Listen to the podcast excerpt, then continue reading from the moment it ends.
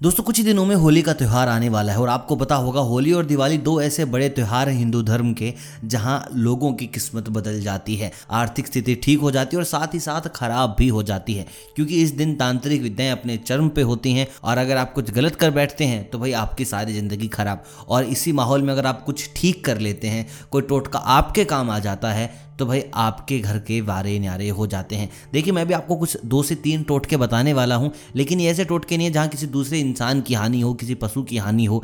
आज आपको बताऊँगा कुछ ऐसे साधारण टोटके जिसके चलते आपका रुका हुआ धन आपके पास आएगा, साथ ही साथ आपकी आर्थिक स्थिति पर बहुत ज़्यादा प्रभाव पड़ने वाला है।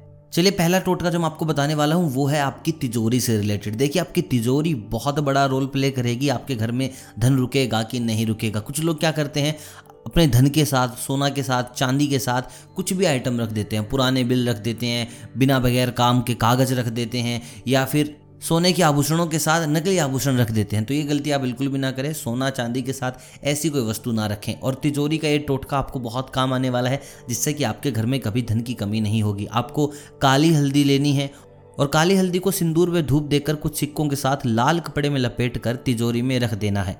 और उसके बाद अगली होली पर आप उस पोटली को निकालें और नई पोटली रख दें।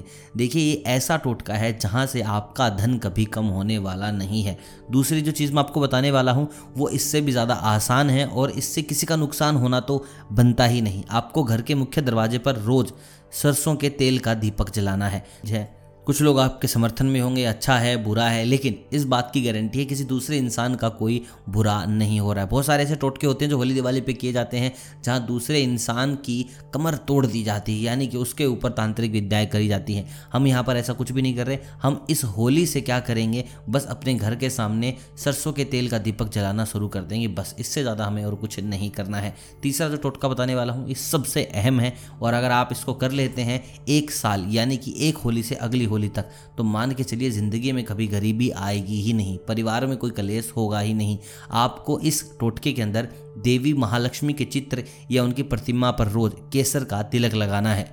दोस्तों, इससे आपकी सालों पुरानी नहीं, पुस्तों पुरानी गरीबी दूर की जा सकती है।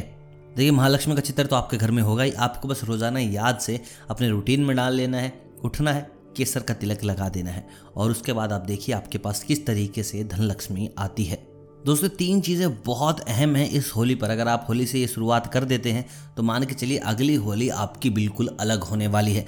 अगली होली पर आपकी घर की खुशियाँ बहुत अलग होने वाली हैं, क्योंकि इस एक साल के दौरान आप हर वो चीज़ हासिल कर लेंगे जो आप अपनी ज़िंदगी में हासिल करना चाहते हैं। फिर भी कोई समस्या, कोई त्रुटि, कोई सवाल आपका रह जाता है तो आप कमेंट करके मुझसे पूछ सकते हैं। डिस्क्रिप्शन में मैं इंस्टाग्राम का लिंक भी डाल दे रहा हूँ, जहाँ आप सीधा हमसे वार्तालाप कर सकते हैं। वीडियो अगर पसंद आया तो वीडियो को लाइक ज़रूर करें, अपने दोस्तों के साथ शेयर करें, क्योंकि भाई शेयर करने में ना आपका नुकसान, ना उनका नुकसान। आपका भी भला और उनका भी भला।